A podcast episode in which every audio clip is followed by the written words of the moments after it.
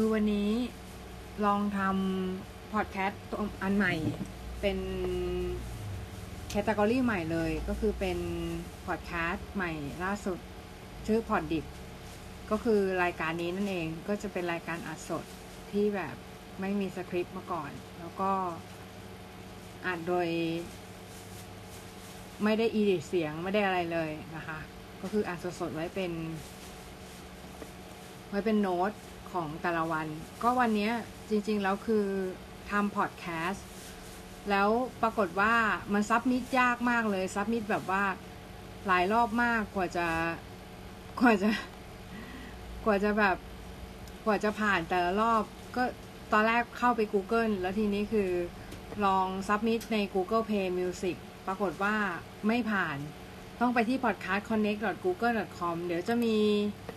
จะมีลิงก์ให้นะคะในโชว์โน้ตนะคะ เดี๋ยวจะฝังลิงก์ไว้ให้สำหรับคนที่อยากที่จะทำพอดแคสต์นะคะ จะได้ไม่หลงไปเหมือนเรานะคะว่าในในลิงก์ต่างๆ เนี่ยคือมันมึนมากนะคะใน Google คือซับมิดไปหลายรอบมาก รอบรอบแรกก็บอกว่า Image ไม่ไม่ถูกดึงออกมาอะไรเงี้ยรูปรูปจากพอดแคสต์ไม่ถูกดึงออกมา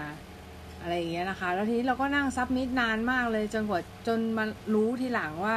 ไอ URL นั้นนะมันไม่ได้ใช้แล้วมันเปลี่ยนไปเป็น URL ใหม่ก็คือ Podcast Connect ของ Google นะ Podcast Manager Google Podcast Manager ซึ่ง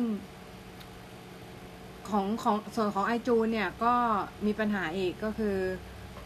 URL ที่ submit podcast อะมัน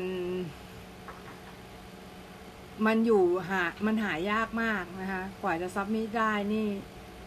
ตอนแรกเนี่ยคือเราใช้ podcast ของ Anchor ไง Anchor อะมันจะ submit ให้ฟรีพอพอมัน submit ให้ฟรีเนี่ย คือเราก็เลยไม่รู้ว่าไอ้พวก URL ที่เราเคย submit น่ะมันไปอยู่ไหนกันหมดนะ เพราะฉะนั้นเดี๋ยววันนี้เนี่ยเราจะทำการรวบรวมเอาสามแหล่งในการ submit นะคะก็คือ Apple Spotify แล้วก็ Google นะคะ ในการที่จะ submit podcast ลงไปในตรงนั้นเนี่ย ได้นะคะ เพราะว่าของไทยเนี่ย พอเราพอเราค้นค้นดู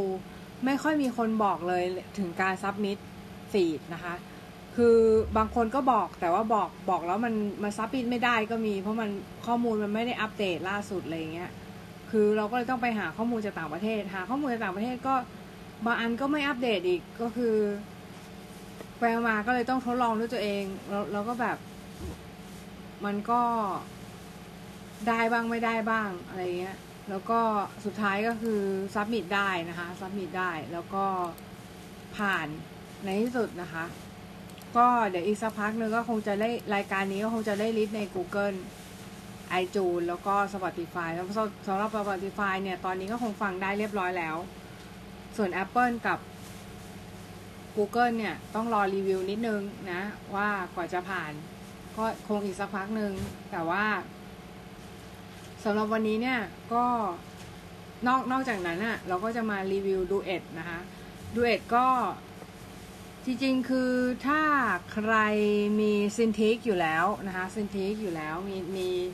วาคอมซินทิกอยู่แล้วเนี่ย ก็ไม่จำเป็นต้องใช้ดูเอ็ดกับ iPad Pro ก็ได้ เพราะว่าจริงๆ แล้วมันก็เหมือนกันนะคะมันเป็นวาดบนจอเหมือนกัน แล้วก็ ถ้าใครที่มี iPad Pro แต่ว่าไม่มีซินทิก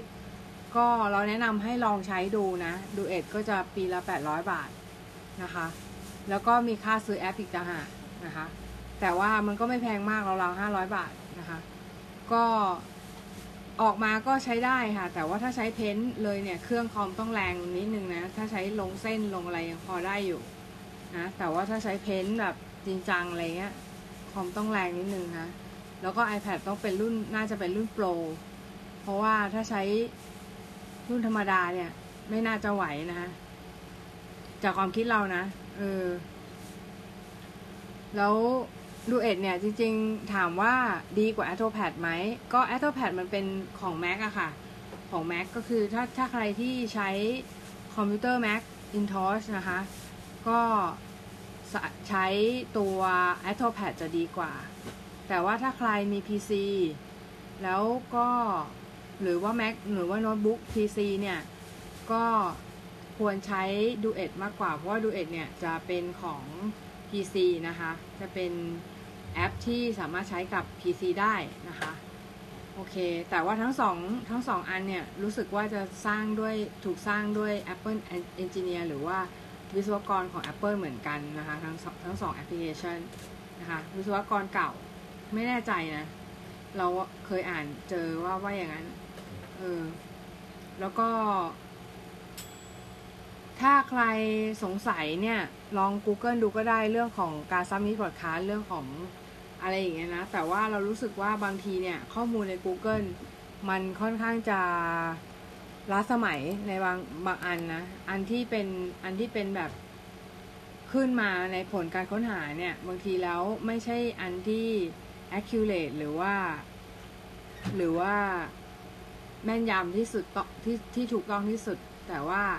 อันที่ถูกต้องเนี่ยกลับไปอยู่ล่างๆอันล่างๆเนี่ยอาจจะถูก ข้อมูลอาจจะถูกต้อง แล้วก็อัปเดตมากกว่าด้วยซ้ำนะคะ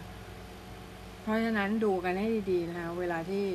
หาข้อมูลอะไรก็ตามที่จะทำงาน โดยเฉพาะข้อมูลพวกการ submit พอดแคสต์เนี่ย มันลิงก์มันเปลี่ยน มันอาจจะเปลี่ยนได้ตลอดเวลานะคะ เดี๋ยวเราจะทิ้งลิงก์ไว้ให้ใน show note นะคะสำหรับวันนี้ก็สวัสดีค่ะ